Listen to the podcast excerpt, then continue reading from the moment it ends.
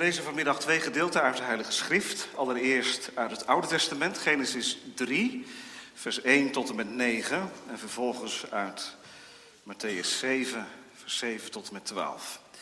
Genesis 3, dat is eigenlijk de achtergrond voor de preek over het gebed.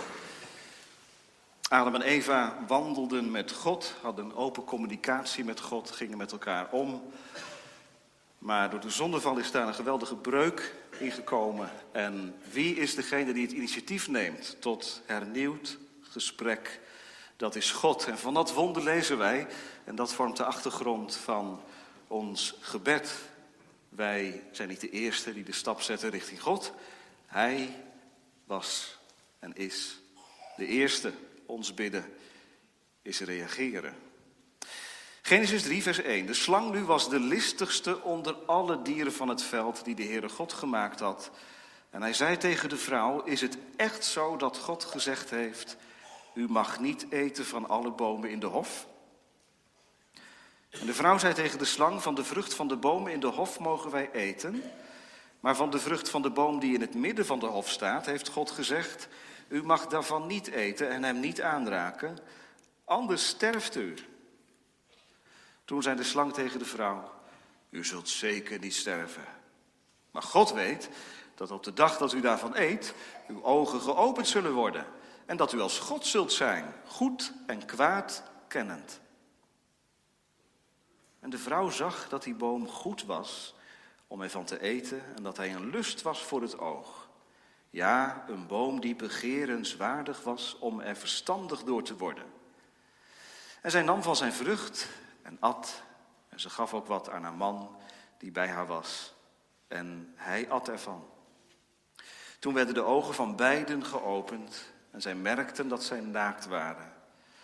Zij vlochten vijgenbladeren samen en maakten voor zichzelf schorten. En zij hoorden de stem van de Heere God die in de hof wandelde, bij de wind in de namiddag.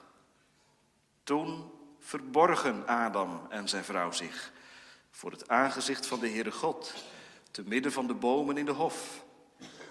En de Heere God riep Adam en zei tegen hem, waar bent u? Vervolgens uit het evangelie naar Matthäus, het zevende hoofdstuk, vers 7 tot en met 12. Matthäus 7, vers 7 tot en met 12. Waar Jezus ons zegt, bid en u zal gegeven worden. Zoek en u zult vinden. Klop en er zal voor u opengedaan worden. Want ieder die bidt, die ontvangt. Wie zoekt, die vindt. En voor wie klopt, zal opengedaan worden. Of is er iemand onder u die zijn zoon een steen zal geven als hij om brood vraagt? Of als hij hem om een vis vraagt, zal hij hem een slang geven? Als u die slecht bent, uw kinderen dan goede gaven weet te geven, hoeveel te meer zal uw vader, die in de hemelen is, goede gaven geven aan hen die tot hem bidden. Alles dan wat u wilt dat de mensen u doen, doet u hun ook zo, want dat is de wet en de profeten. Wij lezen zondag 45 uit de catechismus, dat is het begin van de behandeling van het Onze Vader. Wij lezen nu vraag en antwoord 116. De preek is dus eigenlijk een introductie op wat volgen gaat.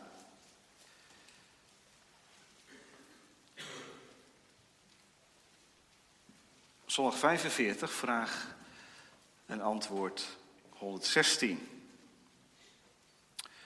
En het is mooi dat we vanavond met de jongeren van de gemeente dit mogen bespreken.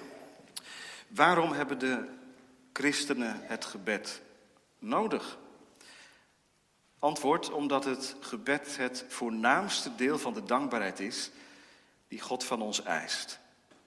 En omdat God zijn genade en de Heilige Geest alleen wil geven aan hen die Hem met een innig verlangen, zonder ophouden, daarom bidden en daarvoor danken. We zingen straks naar de preek, gemeente uit Psalm 28, vers 5. Gelooft zij God, wiens open oren mijn smeekstem gunstig wilde horen. Psalm 28, vers 5. Straks naar de preek. Gemeente, de preken over het gebed. Ik weet niet hoeveel het te gaan worden. Dat merkt u vanzelf wel. Hangt misschien ook een beetje af van u en van jou. Want ik zou willen uitnodigen om dat wat u bezighoudt, wat jou bezighoudt rond het gebed, en dan denk ik ook vooral aan gebedsmoeilijkheden, aan gebedsbelemmeringen, om dat te delen. Misschien is dat een hele stap, maar ik nodig u er toch toe uit.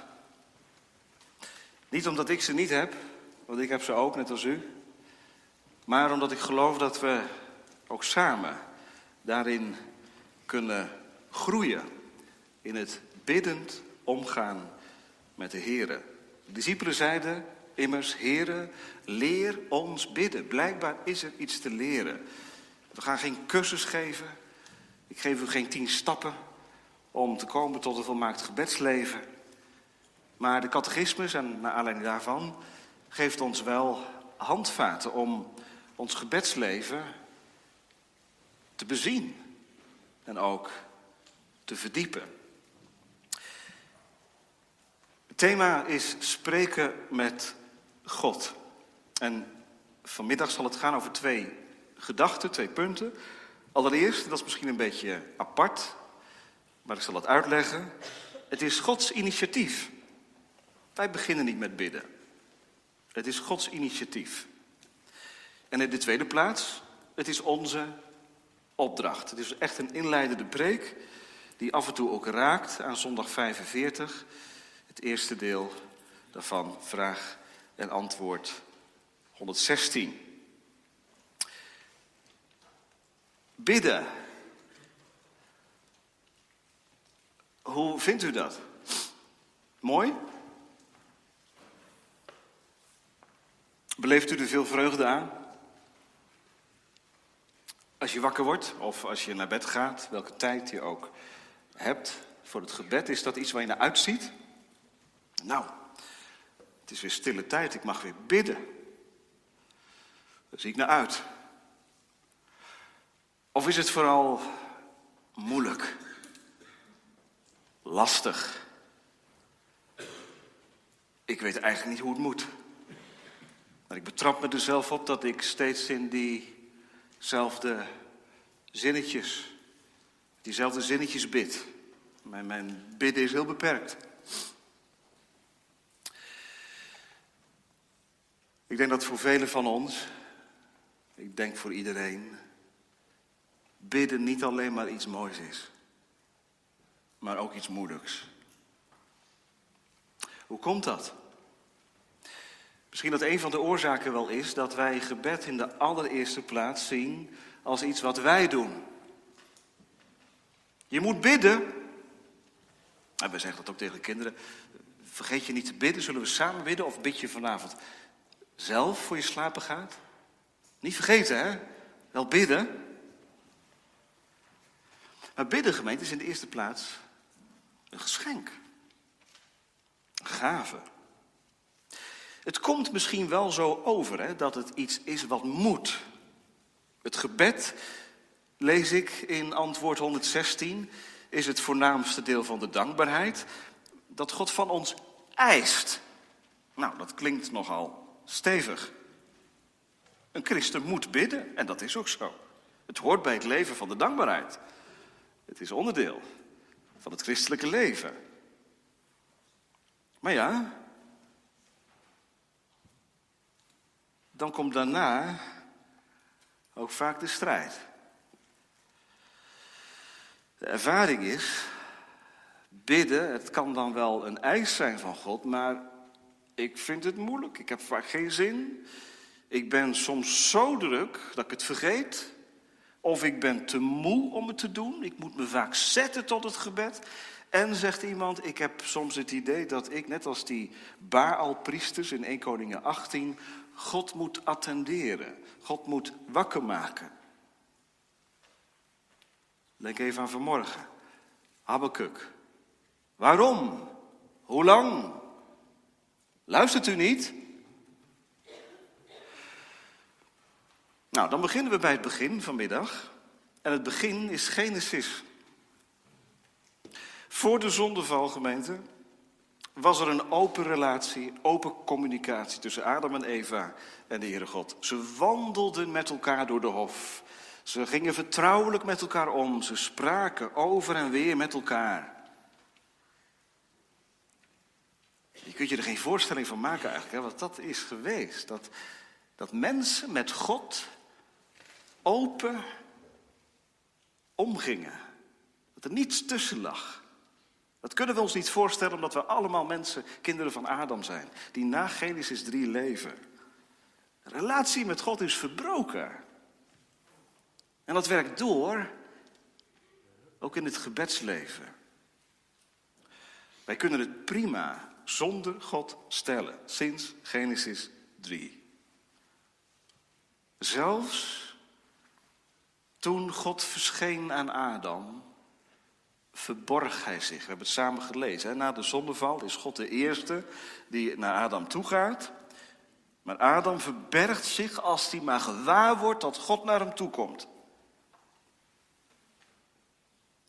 En toch, gemeente, God wil het anders. En ik hoop dat u dat vanmiddag, dat we dat vanmiddag, misschien is het allemaal oud nieuws, hè, maar dat je het vanmiddag weer hoort en het bewaart in je hart. Zo is God. Als ik vanavond ga bidden of morgen ga bidden, God is de God die naar me toe komt. Voordat ik naar Hem toe ga, Hij komt naar mij toe. Hij wil me niet kwijt. Hij is zo met innerlijke ontferming bewogen dat hij naar Adam toe gaat en zegt: Adam, waar ben je? Je bent mij kwijt, maar ik wil jou niet kwijt. Ik heb je niet over de ondergang. Je hebt het gesprek verbroken. Maar ik pak de draad weer op. Zo is God. God pakt het gesprek weer op. Met ieder mens hoor. Ook met jou. En met u. Ik heb de verbinding verbroken. Maar iedere kerkdienst is weer zo'n moment dat God het gesprek aangaat. En wij? Nou ja, lees Genesis 3 maar. Wat zegt Adam? Nou, als God gaat spreken, geeft Adam een grote mond. De slang en de vrouw. Die zijn de oorzaak van de problematiek waar ik in verzeild ben geraakt. Had u dat niet beter kunnen doen? Adam, waar ben je? Vul je naam maar in vanmiddag.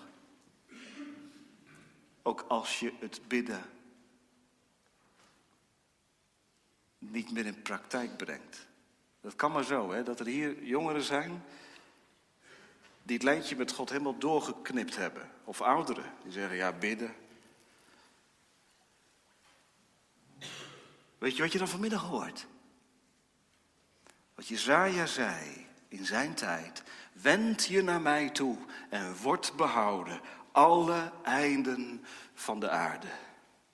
Dat is het fundament. Voor ieder gebed. Openhartigheid van God. Kom maar. Ik kan je hebben, wie je ook bent. Weet je, en dat mag je ook tegen je collega zeggen als je morgen in de pauze met hem doorpraat over het weekend. En jij vertelt dat je in de kerk bent geweest, dat het preek ging over het gebed. Twee keer notabene, s morgens en s middags. Ja, zegt je collega, maar ik bid niet. Of ik weet niet hoe ik moet bidden. Dan kun je zeggen, weet je wat ik geleerd heb gistermiddag? Ons bidden is reageren. God spreekt al tot mij. Ik ben niet de eerste, maar Hij spreekt. Hij wil mij horen. Hij wil reactie. Is dat geen verademing? Als je vanmiddag in de kerk zit en je komt tot de ontdekking dat je vastzit aan zoveel andere dingen. tuurlijk, je bidt misschien nog wel, maar het is een riedel geworden. Het is een standaardgebed geworden. Het hoort erbij, want anders is je geweten niet gesust.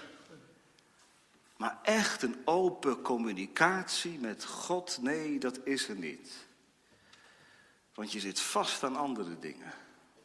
Je hebt de deur dichtgegooid. En vanmiddag hoor je, waar ben je? Ik ben de God die het gebed geeft, voordat ik het eis. Zo zou je de psalmen moeten lezen.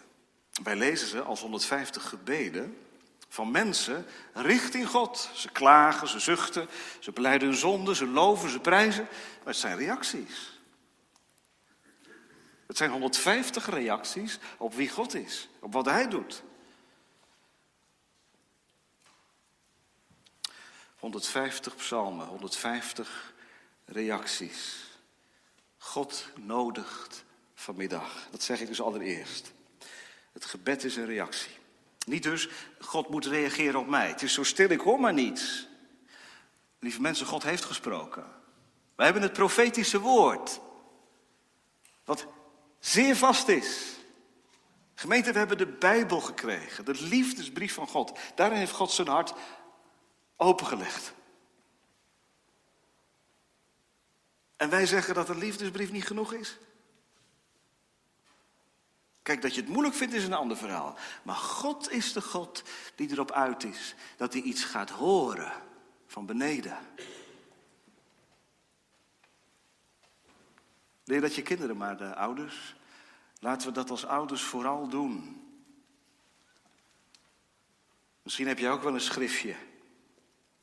Een schriftje waarin je schrijft op zondag. Maar ik weet ook dat er kinderen zijn die dat door de week doen. Die schrijven in hun schriftje allerlei gebeden op. Of die vertellen in dat schriftje wie God is. Of wat moeilijk is. Doe dat maar. Schrijf je gebed maar op. Ouders, laten we onze kinderen leren. Hoe? Door het eenvoudig voor te doen. Voorzeggen. Heel eenvoudig. Ja, soms voel je je ook wel zitten of niet, vaders, aan tafel. Als je kinderen wat ouder worden en je vraagt om stilte. Heb je dat nooit? Je ogen dicht doet en denkt, dan gaan we weer. Waar ben ik mee bezig?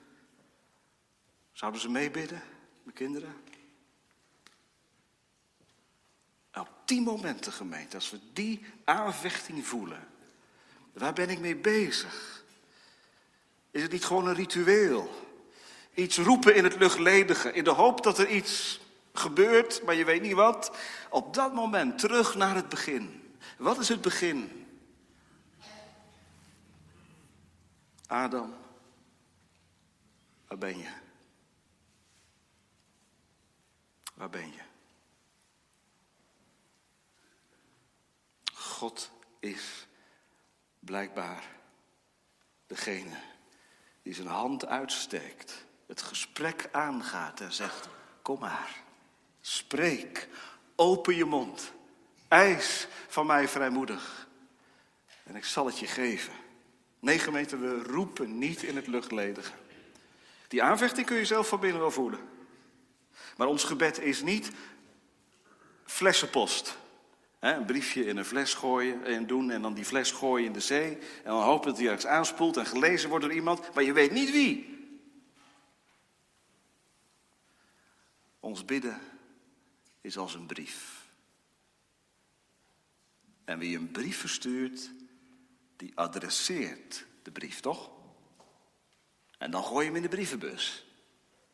En dan komt hij aan, hoop je. Mag je vanuit gaan. Bij degene die je benadert. Zo is het gebed. Het is een brief die we schrijven een reactie op de uitnodiging van de verbondsgod. Die geadresseerd wordt aan de God die ons schiep. En die tegen ieder schepsel zegt: Keer je naar mij en word behouden. Wie je ook bent, wat je ook gedaan hebt en waar je ook woont. Nee, daarmee gaat het nog niet vanzelf. Maar dit is wel het fundament. Als we dit overslaan, wordt het gebed, iets wat wij moeten doen. En natuurlijk, die opdracht is er ook, maar niet dan nadat we eerst diep beseffen: het is God die nodigt. Ik moet me er ook toe zetten. Het moet een onderdeel worden van mijn leven als christen. God eist het als onderdeel van de dankbaarheid en ik heb er niet altijd zin in. En soms ben ik moe. En het schiet er zomaar bij in. En daarom moeten we het ook leren. Heren, leer ons bidden. En Jezus antwoordde op die vraag van de discipelen. Want hij gaf hen het onze Vader. Onze Vader die in de hemelen zijt. Enzovoort. Dat was zijn antwoord. We gaan naar het tweede. Dit is onze opdracht. Bidden hoort bij het christelijke leven. Wat is bidden? Het is geen flessenpost. Het is ook geen boogschieten. Schiet een pijl af en nou ja, die komt ergens, uh, ergens neer. Of praten tegen een foto, terwijl niemand terugreageert. Bidden is geen inrichtingsverkeer. Bidden is spreken met God. Omgaan met God. Ga je om met God? Ga je met hem om? Is er verborgen omgang met God? Psalm 25. Gods verborgen omgang vinden zielen waar zijn vrees in woont. Nou, dan is er een relatie. Is die relatie er van nature? Nee, die relatie is er niet van nature. Die moet komen, die moet geboren worden. Hoe wordt die geboren? Door het gebed. Heere, ontferm u. Heere, wees mij zondaar genadig. Heer, ik kom tot u, schuldig en onrein. Vergeef mijn zonden. Dat is misschien de eerste keer geweest dat je echt ging bidden. Je hebt geleerd van huis uit. Het eerste gebed wat je bad, het eerste echte gebed, het gesprek met God was de noodkreet van, van beneden naar boven. Heere, ontferm u. En zo begint het. God is uit op een relatie, op wederkerigheid.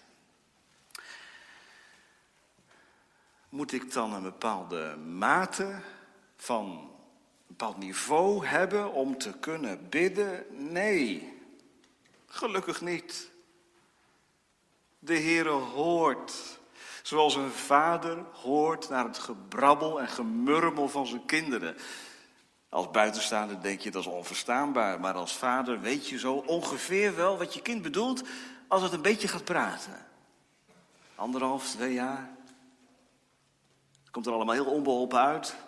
Woorden kloppen niet, zinnen lopen mank. En je probeert erachter te komen wat je kindje bedoelt. En soms lukt het ook gewoon niet. Maar dat beeld mogen we hebben van God in de hemel. Het is de God die zijn oor neigt en die zegt: Vertel maar wat je op je hart hebt. Het hoeft niet mooi, het hoeft niet volmaakt. Is bidden moeilijk, dominee? Nou, het is maar hoe je het bekijkt. Als je wilt bidden als een fariseeër, ja, dan is het heel moeilijk. Maar bidden is je hart uitstorten. Je binnenste delen met God. Is dat moeilijk? Ja, dat moet je leren. Maar we hebben gezongen dat zelfs als we zuchten, God wil horen. Dus het hoeft niet mooi, het hoeft niet fraai, het hoeft geen mooie volzinnen te zijn. Zelfs als we zuchten tot God, weet Hij die zuchten te vertalen in gebed. Wat levert het op dan? Gebed. Catechismus zegt dat God zijn genade en zijn heilige geest wil geven. Dat is eigenlijk de inleiding op de behandeling van het Onze Vader. Gods genade en Gods heilige geest wil hij geven aan hen die met innig verlangen zonder ophouden daarom bidden en daarvoor danken. Genade en Heilige Geest, dat zijn twee bijzondere zegeningen van God. Wij krijgen al heel veel van God zonder dat wij daarom bidden. De zon die opgaat over, over boze en goede mensen. Eh, gezondheid. Eh, we krijgen het, misschien heb je er nooit om gebeden.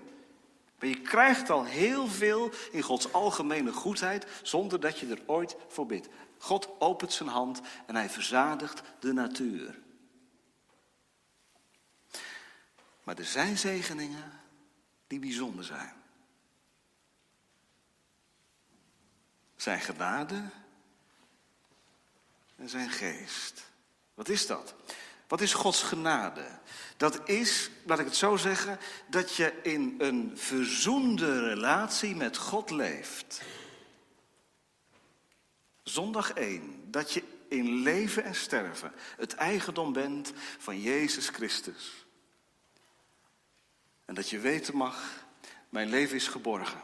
Ook als ik sterven ga. Mij kan niets overkomen, want ik ben veilig in zijn armen. Dat is genade. Een Heilige Geest?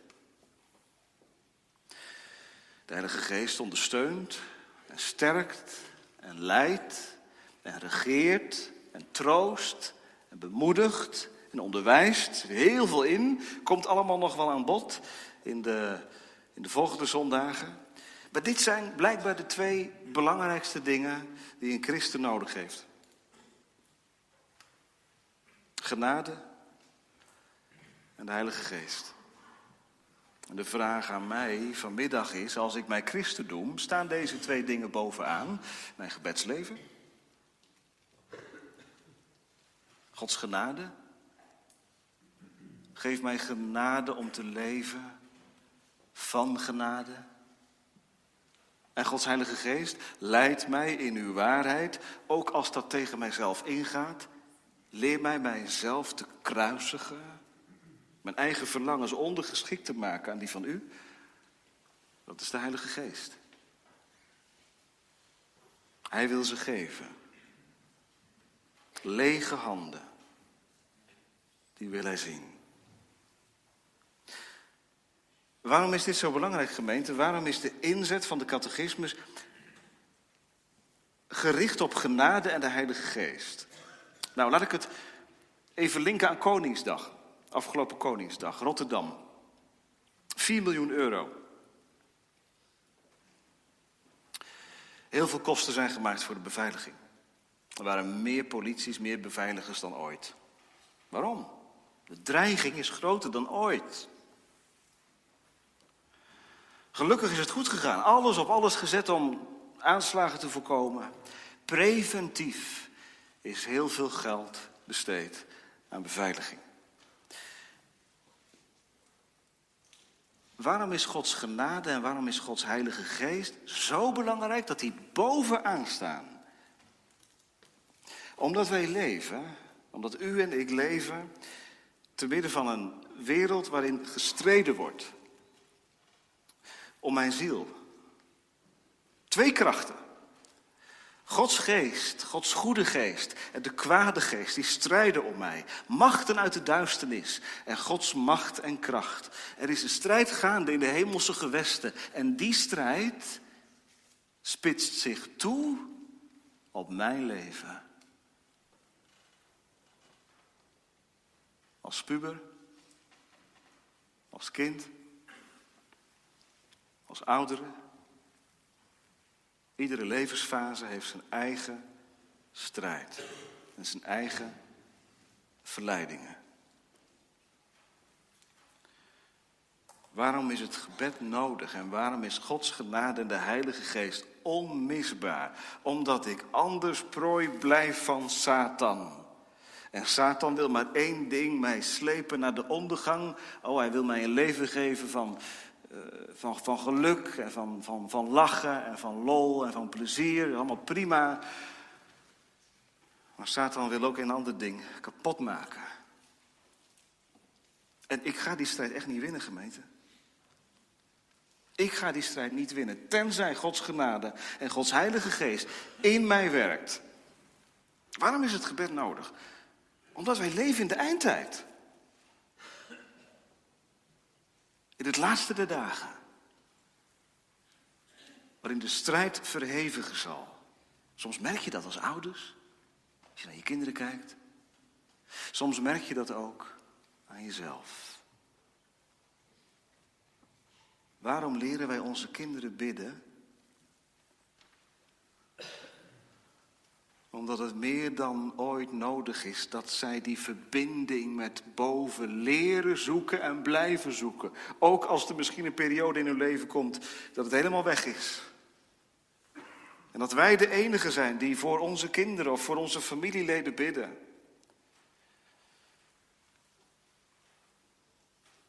We zeiden vanmiddag nog tegen elkaar. Toen wij 16, 17, 18 jaar waren, hadden we een jeugdvereniging. We hadden geen mobieltje. We hadden allerlei structuren waarin we christelijk konden leven. En tegenwoordig ligt het zo open. Ieder heeft zijn eigen wereld. Met je mobiel heb je je eigen wereld. Je vermaakt je de hele dag. Alle momenten van de dag kunnen worden ingevuld. In plaats van het lijntje naar boven, komen de lijntjes met de wereld om je heen. Was dat vroeger dan niet zo? Ja, ook, maar anders. Het is nog moeilijker geworden. Het vraagt nog meer van onze jongeren om staande te blijven. Dat zeg ik helemaal niet om somber te doen, maar om realistisch te zijn. Gods genade, Gods heilige geest, wij hebben het nodig, onze jongeren hebben het nodig. Want je wint het er gewoon niet mee. Je gaat verliezen, echt. Als het gebed geen onderdeel is van je leven. En daarom begin er vandaag mee. Als je ermee gestopt bent. En je mag zomaar binnenlopen bij hem. Ik vind het niet erg als mijn kleinste binnenkomt lopen. Als ik aan het werk ben in de studeerkamer. Het wordt iets anders als de oudste binnenkomt. Maar de jongste, denk je, ja. De Heer ziet er naar uit, gemeente.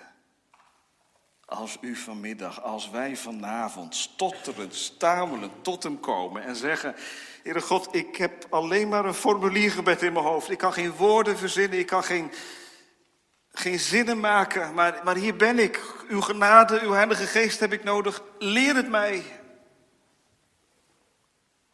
En ik kan me nauwelijks voorstellen dat u daar blij van wordt, heren. Dat u mijn stem hoort. Ja, dat is echt zo. Dat is echt zo. Hij wordt er blij van als hij het gebed van een jongen of van een meisje, van een oudere hoort. Ja, maar mijn leven is er niet naar. Ik bid wel, maar ik hou zonde aan de hand. Nou, in de Bijbel staat toch als je, als je zonde aan de hand houdt en je bidt, ja, dan gaat God je niet horen. Nee, dat staat inderdaad in het Oude Testament, ja.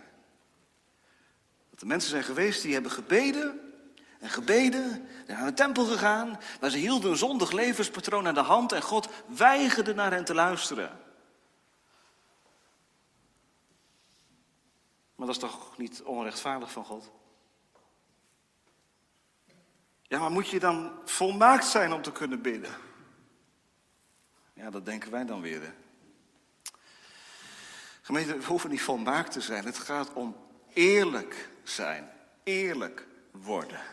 Eerlijk blijven. Een open boek zijn voor God. Beleiden dat je zondaar bent. Dat je zondaar blijft. Je bekeren tot God.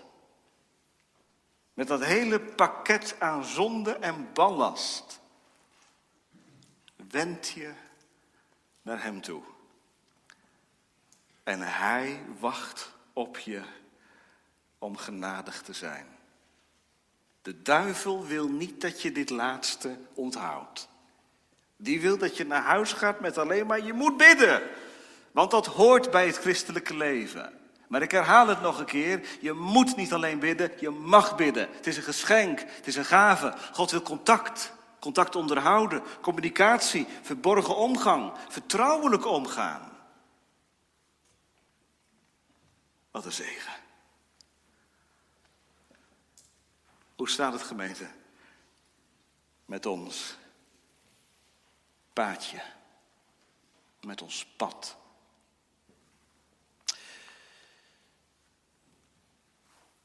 In Afrika was een groep mensen die werden bezocht door een ouderling. En die mensen hadden een bidhuisje achter in de tuin.